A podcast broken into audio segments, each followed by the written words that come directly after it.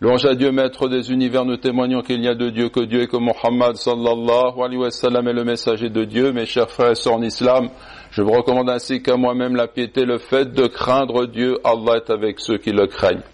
Dieu dit dans le Coran, les croyants ne sont que des frères. Et le messager de Dieu, sallallahu alayhi wa sallam, a dit, Dieu exalté soit-il, dira certes au jour de la résurrection.